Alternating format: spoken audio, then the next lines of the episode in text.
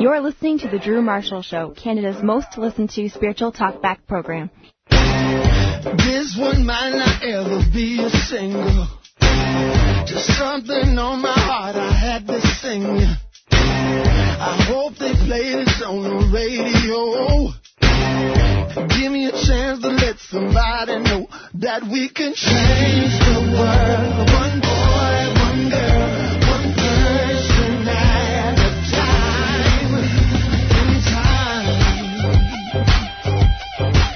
Every once in a while, and I do mean every once in a while, there's a book that comes onto the Jesus scene that that gets people's attention. It kind of kind of stirs things up a little bit. And I have a feeling this is one of these books. This is hot off the press, folks. I was supposed to get mine shipped yesterday. Didn't quite make it. Uh, it's just coming out there, and the blogosphere and the internet and all, you know, people are talking about this thing, which is good for these guys, because obviously it's going to sell more books. But I don't think that's the reason they wrote this book. You ever wondered why we Christians do what we do for church every Sunday morning? Why do we dress up for church? Why does the pastor preach a sermon each week? Why do we have pews and steeples and choirs? Pews and steeples and choirs, oh my. It all sounds like real scary stuff. It apparently comes from pagan rituals as opposed to the New Testament. I got to admit my ignorance on this. I need some more information. We're going to chat with one of the authors. It's Frank Viola and uh, George Barna on the show. Today is Frank Viola. Frank, thanks for your time. Well, thank you. I really appreciate you having me on. Okay, what is going on? You're freaking me out with this book. Ah. Uh. Yes, uh, you're not the only one. Uh, I will tell you this, that when I first did a study on where our Protestant church practices came from, I was riveted, arrested, captivated, my mind was blown, and I was freaked out myself. Okay. Uh, it's something that we as Christian people never, ever think about. We go to church on Sunday morning, we sit through a two-hour ritual. Typically, we stare at the back of someone's head most of that time. We leave smiling and shaking the hands of those people that we see once a week. We go home and we say, wow, we've been to church. Yeah, don't forget about the breath mints. Ah, yes. Yes, that's absolutely. A, that's a key part. In it's the very way. Important to fellowship. Yes, it yeah. is. Yeah. But uh, this book raises questions that, quite frankly, uh, many find to be terrifying because we are treading waters that bring us to issues that, that are quite disturbing because essentially what we're saying in the book is that much of what we do for church is not rooted in the New Testament. It comes from other places. And uh, we trace that. But twelve hundred footnotes later, we demonstrate where all of it came from. My goodness. twelve hundred footnotes. What a headache. Oh, tell me about it. We drew lots of blood putting this thing together. Man. But we figured that if we're going to make some of the statements that we make, uh, we have got to build a strong case. If you're going to bring it like this, you better back it up, right? Absolutely. Yeah. And, you know, it's interesting, too, because most publishing houses will not put footnotes in a book. They push them all the way back and make them endnotes. And with this one, it was no problem to convince the publishers that this had to be done because people want to know, where on earth are you getting this from? Okay, uh, I, I think I get the general premise, but what I need to know from you, Frank, is, is like, so what? So what if these things maybe we picked up from the from the pagan? I mean, we celebrate Christmas on a pagan basic. We hijacked a pagan holiday, right? So whatever, we we we've we've taken on things that came from some some other uh, uh, worldview that doesn't jive with ours. But but you know what? It's fine. Whatever. Well, that's that's what some people are saying. In fact, we even make that statement in the book. And so let me let me address your question by rewinding and saying what we're not saying, pointing that out. Okay. Number one, you look at a title, Pagan Christianity, and some Christians are going to think, as they fall out of their chair, that we are calling them pagans. Uh, we are not calling anybody a pagan. What we are saying in that title is very simple, that much of what we have said comes out of the Scripture, does in fact come from Greco-Roman paganism. Number two, we are not saying that if a, a church practice was invented by a non-Christian, we're not even saying if a church practice was invented by a pagan, a heathen, that that de facto makes it wrong or evil. One of the points we make in the book, Drew, is that the chair that we sit in was invented by a pagan. Well, obviously pagans were into torture, because most of the chairs I sit in church are just unbelievably uncomfortable. Well, you can thank the Chinese for that one. Oh, okay. Uh, but anyway, the, the calendar that we use, Wednesday, Tuesday, Monday, Saturday, and January, February, et cetera, were named after pagan gods. Now, I would never espouse, and I don't think anybody in their right mind would say, let's throw out the calendar because it was invented by a pagan. So that's not our argument. Yeah. Here's our argument. A great deal of what we do for church today has no root in the New Testament, and that is despite the fact that preachers, all my life, I was in the institutional church for thirteen years, and I had been to about a dozen different denominations, non-denominations, Christian movements, five different parachurch organizations, and every one of them, the leadership would say, we do everything by the Word of God. Praise the Lord. I hear it. This is Scripture. I hear it. You, you know what I'm talking about. Oh, yeah, I'm, I'm, there. I'm getting down to where you're living. This yeah. is Scripture, and what we're saying is, we question that. And we're actually putting it a little bit stronger. We're saying it did not come, most of it, much of it, did not come from Jesus Christ, the apostles, or any New Testament author. Much of it did not even come from Judaism. So let's stop calling these practices biblical. Let's stop pretending that they are rooted in the Word of God, and let's stop treating them as sacred and uh, sacrosanct, or whatever that word is. But Frank, you you are a big part of this house church movement, so maybe you maybe this is just part of your axe to grind, right? I mean, you left the or, the organized uh, you know fortress, mm-hmm. and are now doing the house church thing. You're a big guy mm-hmm. with that. Mm-hmm. Maybe this is just furthering your agenda. That's a that's a great response. Nevertheless, it's not true. okay, uh, I just thought I'd try. I am more of a critic, believe it or not. I am, well, no, I wouldn't say more. I'm just as much a critic of what is going on in much of the house church movement today as I am what's going on in the institutional church. Many house churches are no more than bless me clubs or what I would call glorified Bible studies. Yeah. And uh, many of them, in fact, are simply institutional churches meeting in a home. It's just the smallest, beautiful version. Uh, I've got a friend who says that most house churches could be uh, characterized as Honey, I Shrunk the Church. It's just the same thing going on in a house. So that's not where we're going with this. This is really a provocative book raising questions instead of giving solutions. And to respond to your earlier thing, what we're really doing is we're saying, number one, these things did not come from Scripture. That makes it uh, even more a reason to question its validity and its productivity. And we go a step further, and we point out in the book, and of course this is our opinion, we point out in the book, Drew, that we believe that many of these practices actually hinder and suppress the Church of Jesus Christ from being and functioning the way God designed her to be. Wow. And we try to make that point in every chapter. So it's not just a tearing down of the origination of a lot of these practices and saying it didn't come from the Bible. We're going a step further and saying, look at the effect of these things. Look at how it hinders God's people from functioning and being free and uh, operating as the New Testament envisions. And then we leave the question at the very end of the book to the reader to decide, and we say, is what's going on today in way of church practices, is it a development or is it a departure from what God originally intended the church to be? And I will tell you this, Drew, millions of Christians are leaving the institutional church. As we speak, one million Christians in America leave the institutional church per year. five to twenty million Christians in America have already left. The interesting thing about this is most of those people who have left have not abandoned the Christian faith. Yeah, I, I, the great thing about our show is we have somehow tapped into this massive underground church. This well, ma- then I'm speaking to the right people. Yeah, yeah, because they dig it. I mean, there is, and there is, like you said, what a million a year bail on the institutionalized church. That's just in America. It's one hundred twelve million worldwide.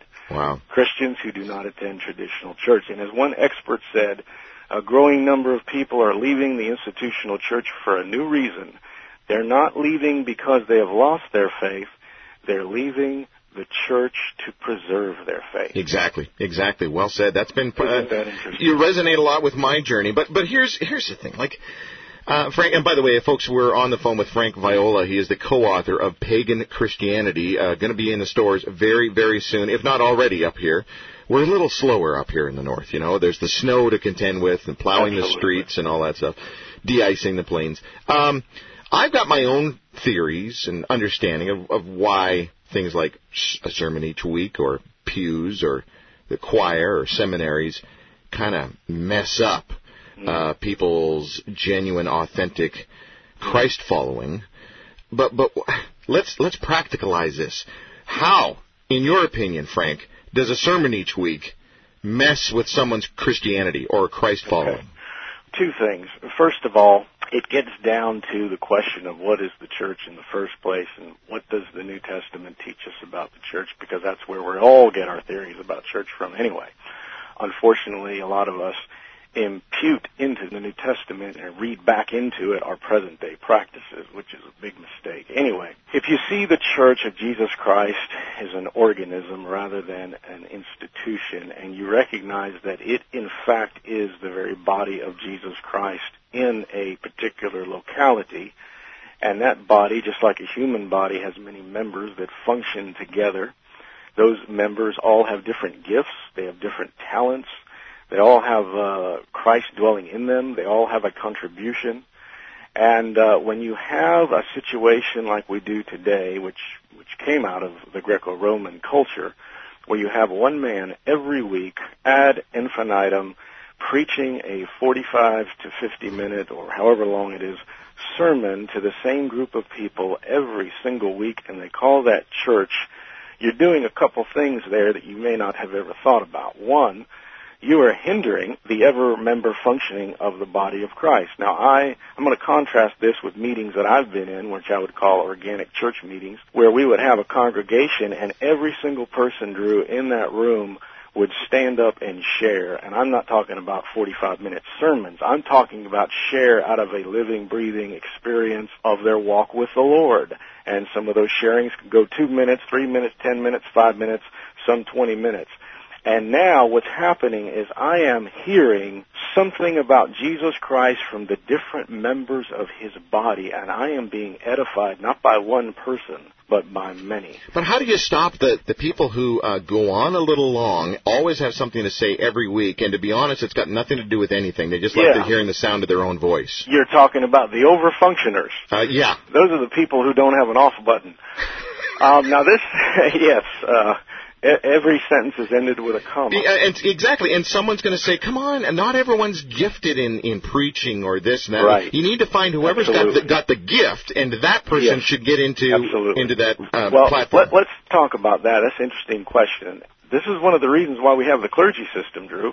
It's a lot easier to put on a performance and have everyone spectate than to really let the body of Christ do what she does best, and that is have everyone function. Now, we're not, again, we're not talking about everybody in a room giving a sermon, because that meeting would go on for a week without stop. What we're talking about is everyone in that group has been, and here's the missing note in a lot of this, has been trained and equipped to function. I'm borrowing that word from Paul. He talks about the functioning of the members of the body. Now, how many times have you heard a sermon? How many times have your listeners heard a sermon from a preacher saying, I'm preaching these messages to equip you, to equip the body of Christ? And my question then is, well, why don't you do what Paul of Tarsus did, leave that congregation on its own without any human hierarchical structure, and see if those people can care for one another, love one another, have meetings where they share the Lord with each other, and they are, nobody's dominating over the others. That, to me, is the acid test of whether or not you've equipped a group of people to do that. And that's what myself and some others who are involved in this work, we go around the country, we go to other countries, we plant these types of organic churches, and our main job is to equip the saints. And that means we're leaving, they're not going to see us for a long time, and we're not going to install a clergy, we're not going to erect hierarchical structures, we're going to leave them to the Holy Spirit. And uh, somewhere around the second century, Drew, those men who did this kind of thing, this kind of equipping work, where they would plant a church and then leave it to the headship of Christ, they died. They all were murdered horribly, except for John, we're told, John the Apostle. And what happened is there there was an awful big gap, and many of the pagan philosophers were getting saved, becoming Christians, and because they were articulate and because they were leaders in their own world, they stepped into leadership in the church, and you had grow up a hierarchical structure hmm. that borrowed much from the Roman basilica, civic services, and the philosophical mindset, and the sophists, and so forth, and you have modern-day Christianity. So we are raising lots of questions in this book, Drew. We're not giving solutions. I mean, the question you have is on the line of solutions. We don't get into that, but there will be another book coming out which will do that. Oh, nice segue. Yes, sir. Thank you. Yeah. Uh, but seriously, people, this is one of the frustrations. They read the book. They say, my goodness, I, I, okay, I, you've made your point. I, I accept it. I see this. I'm now questioning things I never questioned before. I understand what is going on in the modern church and why we do what we do, but now where do we go next? Yeah, now that, then they go into the church and abuse the pastor. Well, you shouldn't we be doing several, this. We that, shouldn't be doing this. That right? is the reaction of some, I'm sure, but we have several places uh, written in red ink that says, "Do not take this book and abuse your pastor with it." That's Ooh. not the. That's not the. That's tone. Good. Writing it in red ink, taking a page out of the Bible. Then that's what I like that. I like that. Uh, that was a little joke there. But no, we do caution people from causing division with the book. We want people to ask questions. And I'll tell you what, there are so many people who have written me, Drew, saying, you know, I am tired, I am bored of church, I've stopped going, and I feel so guilty. I feel that God is angry at me. And uh, we talk about this in the book because yes, Christians are made to fellowship with other Christians. We're made to be in a community of the body of Christ. But this thing that we call church, here's a big mistake we make, Drew. We call something church when in the mind of God and in the New Testament, we believe you cannot support that. There's two different things. And so we're setting lots of people at ease because they see, ah, oh, this is justification historically and biblically why I feel the way I do. And uh, instead of them saying, okay, well, now I'm just going to be a, an individual Christian with me and Jesus and I'm going to live my life by myself, they instead say, I want to get with other Christians in this organic way. How do I do it? And so uh, we actually have a series of books coming out that's going to address these questions because there really is a revolution happening in our time. And it may just be greater than the Reformation. Say that again. I said it may just be greater than the Reformation. That's a that's a big statement.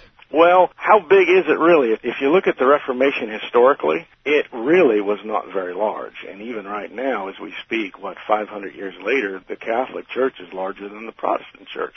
It didn't just overcome the world and uh, take over Christianity.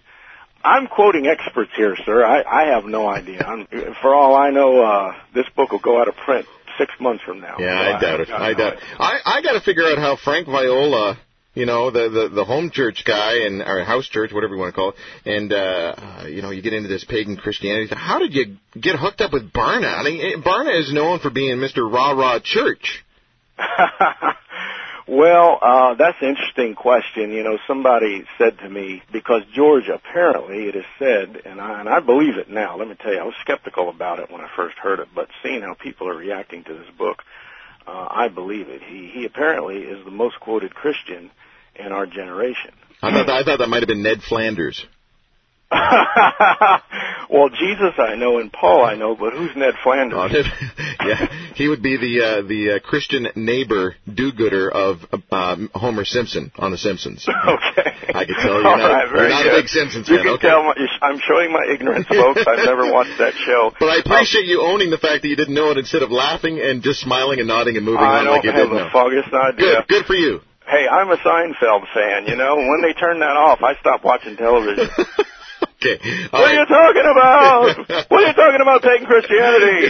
Anyway. It wasn't a oh. pick. There, there was no really? penetration. What are these people leaving the church for? Anyway. Um, Thanks, Jerry. Someone said to me, Frank, having your name on a book with George Barna can make you famous.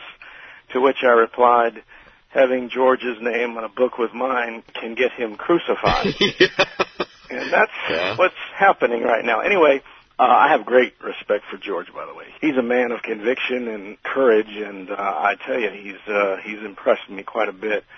He had a paradigm shift, obviously, a number of years ago, and I'll, I'll leave it to you to have him tell his story, but in effect, he's been following the institutional church uh, for years and recognizing many of the major problems in it. And uh, he's he's kind of a prophetic type of guy. I mean, he'll do his research, and then he'll make conclusions, and then he'll make statements. And he felt for many years that a lot of what he was saying was not being heard. He then realized that there was a whole body of Christians, God-fearing, Jesus-loving Christians, genuine, authentic Christians, not heretics, Orthodox Christians outside the religious system, outside institutional church. And uh, I think that was the beginning of his shift. And he wrote a book entitled Revolution, mm. uh, which is really the prequel to Pagan Christianity. And in it, he says, the institutional church as we know it is a sinking ship. He forecasts that over the next twenty years, the decline in membership to institutional churches is going to shock all of us.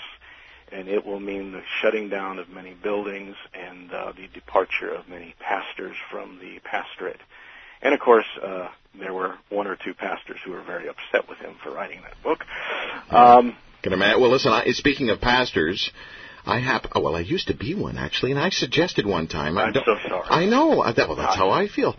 I, I, I, was, uh, I was an associate pastor at a church up in the Blue Mountains in Australia for five years, and I remember one time during a, a board meeting, and, and by the way, they do use that term accurately because they are just snoozers, those meetings. Uh, I suggested that we shut everything down for a month. Just shut her down and, and see what kind of organic thing happens amidst wow. our people. Wow. And uh, let me let me just tell you that uh, we didn't end up doing that. Mm-hmm. Yeah, that, I, I that didn't that. go over too well. That's a radical statement. Was, that was I got I got one of those pat me on the head, oh, you're such an idealist, good boy, you know, kind of thing. So, but anyway, we have a pastor in the house with us right now. He's been here the whole show, uh, and and this guy, um, he's smarter than the average bear. He really is. Uh, Jeff Ponkey is uh, his name. Jeff, uh, this is your opportunity to ask Frank Viola what's going on with this, this pagan Christianity. Well, I, I find it. I find the whole conversation fascinating. I've been thinking about about this, and I, I wonder, is one of the sort of, I guess, um, ideas of the book that organization, the whole concept of organizing ourselves, sort of a double-edged sword, where where Jesus, you know, when he when he came on the scene, said, you know, you're going to have, yeah, you're going to have a, a new living organism. And it's going to be upside down. There's going to be no hierarchy. And that is totally contrary not only to, you know, pagan ideas, but just like logic in general, where, where we say we have to have some sort of mm. form of organization or else we become just sort of this amorphous blob. And, and on one side, once you get the organization, then you get people mm. in power and all the problems that go with being in power. But if you don't have any organization, you can run the risk of just sure, being chaos. In, in chaos. Yeah. So yeah. Are, are you suggesting that there is a... Uh, a sort of a, a balance or fine line between those two? Are you saying, no, we ought to go for the for uh, for the chaos, and out of that will come a creative, non-boring, new church, which is more reflective of what Christ wanted? Wow, did you get that question, Frank? Uh, I'm still stewing on it. Uh, I, I think Sorry I heard for the long him question. Say, by the way, I'm I'm actually delighted that you're doing this. I want the listeners to know I did not have any idea you're going to have a pastor on here to discuss with me, but I'm delighted you're doing that because I want you to know, and some people could read this book and say, hey, Viola and Barna are attacking the pastorate. We are questioning the modern office and role of the pastor. We uh, in no way are saying anything about pastors. In fact, some of my best friends are pastors, and uh, I will tell you quite plainly they're better men than I am and I have great respect for them, and they're doing a good work, but we don't agree on the clergy. So anyway, uh, did I hear you say that you agreed that Jesus did not support hierarchical... Oh, well, I think there's a lot of, yeah, a lot of verses to support that. What oh, you that said? Is awesome. Yeah. You and I have just become friends. Well, I have, to, I have to confess to something. I'm not a full-time pastor. I'm I'm I'm a bivocational pastor. So I'm I have another job. He's that a I medical do during, doctor. The guy's the a week. doctor and a and a and a, and a pastor. Well, well, you know, right there, all the pastors who are listening to that in horror, that you said you agreed that Jesus did not support hierarchical leadership, have just dismissed everything you say because you're not the real deal. But anyway, yeah. uh, Saker. So oh, well, at least you and I can still be friends. That's right. No, um, I believe in organization. The question in the church, the question to me is, what is the source of the organization? Right. Uh, look at my physical body. Uh, well, no, thanks. Let, let's not do that. Change, change, change the phrase there. Uh, think of your wife. Yes. And look at her uh, physical body in your mind. There is organization. Amen, brother. Beauty. Amen. Uh, well, the church is a girl, my friends, and she's the most beautiful girl in the world if she can be who God has called her to be, and that means that she's set free from those things that hinder her from functioning. But anyway, um, does not Paul say that the body of Christ is like a physical body? He uses that illustration in First Corinthians twelve. Well, there's a head. But, yes, with a head. And by the way, you will never find anywhere in the New Testament the head of the church being referred to anybody except for Jesus Christ. So, so you're saying if we spend a lot of time sort of in prayer and in contemplation, a natural sort of organization will just happen? We'll know where to sit in the church. We'll know when to come. We'll no, know... not, not at all. What, what I'm saying is, going back to the illustration, the two sources of organization. One is man putting it together himself, a la institutions, programs, hierarchy, or the organic expression of the church, wherein organically she produces her own organization. Now, here's the model. I will develop this in another book, because, again, you're getting into the solutions, which the book does not address. I see Paul of Tarsus and other apostles running around. They are preaching the gospel to mostly heathens and some Jews. And those people suddenly become converted. But in that conversion, something happens to them that is shocking. Jesus Christ himself, by the Holy Spirit, indwells them. And now they have another life living inside them. That is divine life. And what Paul does with them, and he will spend months, in most cases, three to five months with those ex-heathens and ex-Jews, and he will show them how to live by, not a human life, but a divine life. He will show them how to, I'll use his own words, walk in the Spirit and not after the flesh. He will show them how to live by an indwelling Lord. And as he does that, they will begin to draw on Christ himself. He will give them a little bit of instruction on how to know the Lord, on how to fellowship with the Lord individually and corporately. And that's a big thing we Protestants don't know a lot about, is corporately knowing our Lord together. Mm. And then he will leave them on their own. And as they embrace the head, Jesus Christ, together, there will organically emerge order, organization. And I want to tell you something. It doesn't look near as pretty is what you see on Sunday morning church. And that's why you That's a good have... thing, though. That is a good thing. I, I, no, seriously, I've been quoted uh, uh, on this line many, many times. The sign of a good church is how many ugly people are in it. Uh, that's not bad at all, because I tell you what, when you have the organic expression of the church at work and you do not have people controlled by a clergy or a liturgy, et cetera, what happens is our humanity gets exposed. Yeah. And we have problems up the hilt. And as one person said, everybody's normal until you get to know them. And in community, in an organic expression of the church, man, the problems are endless. The interesting thing, though, is that the problems that such churches have are identical to the problems that the New Testament authors address mm. in the first century that makes up our New Testament. Most of what our New Testament is, it's letters written by church planters to churches, organic churches, that are experiencing crises. That's really what it is. So organic churches have problems, yes. Organization does occur, but it's fluid. It changes. There's a lot of spontaneity. Certainly they say, well, let's meet next week on Sunday morning at eleven o'clock, but they may change that on a fly and say for the next six months we're going to meet on Saturday night. But is there potato salad, though? Right? Oh, man, you want to get, if you want to gain weight, sir, home church. Just meet in or, an organic church uh, but it's because all organic. They're eating all the time. And, you know, that's very much in the spirit of the New Testament. Every time you look at Jesus Christ, he's eating with people. And uh, his followers really picked that up very well. I, yeah, I think, look at them; they're eating. I think John Hagee picked up on it well as well. so, so, so back to back to the uh, the idea. Then, so then this sounds like a pretty yes. a pretty shocking change for a lot of churches. It's almost like you know oh. ch- changing, you know, not just you know ten degrees, but like one hundred eighty degrees, which can yes, cause whiplash. True. So, are, are are you saying then? Is in your next book? Maybe I'm I'm jumping the gun, but is there going to be some sort of uh, sort of ten or twelve step program to, to, to phase out institutional churches with a hierarchy no, no, and sort absolutely. of that's gradually. Too, that's too structured for organic stuff. Yeah, absolutely maybe. not. Listen, Art, what are you, I a have, doctor? That's a good question. By the way, the title of the next uh, book is Beware of the Naked Man Who Offers You His Shirt. Uh, no, it's not. Um, anyway, I, I actually would like to use that title. Yeah. Um, anyway, I am not, my goodness, I, I have no interest in trying to change institutional Christianity and turn everything into organic churches. I don't believe that's going to happen. It's never happened historically. There have been Christians outside the organized church for many, many years. In fact, the book is dedicated to them. Unfortunately, most of them Uh, were spit on, stomped on, buried and burned, and some of them boiled in olive oil. Uh, thankfully, we live in a time where that's not going on. Yeah, we have different ways of doing that.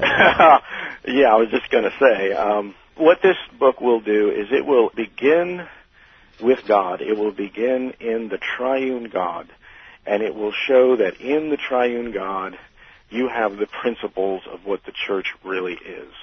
And it will expand that and bring it down to the earth, and we will look at the first century church, and we're not seeing some kind of a inflexible structure that we're supposed to try to duplicate in our own power. We are seeing an outflow of what's going on in the triune God from eternity, and it's hitting the earth, and this is what God wants, we believe.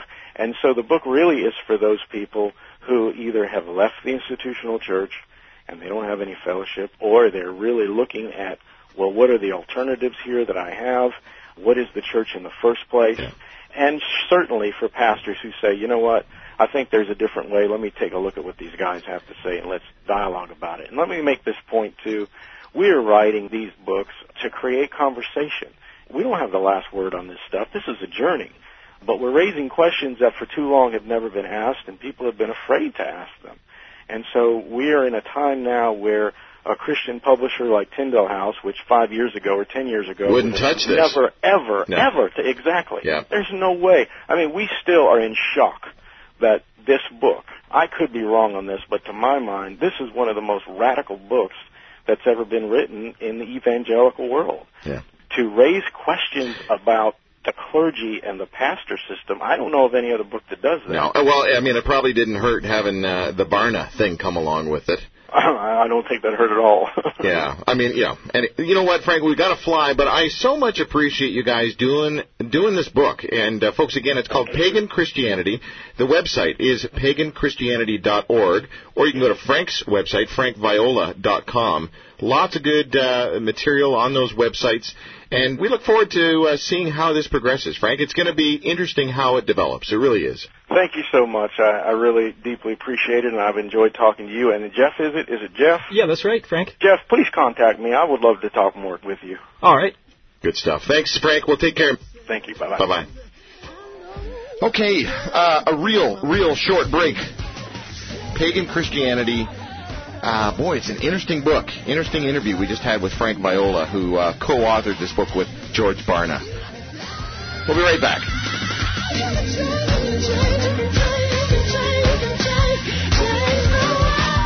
Like what you've heard? Listen again online at drew marshall dot c a.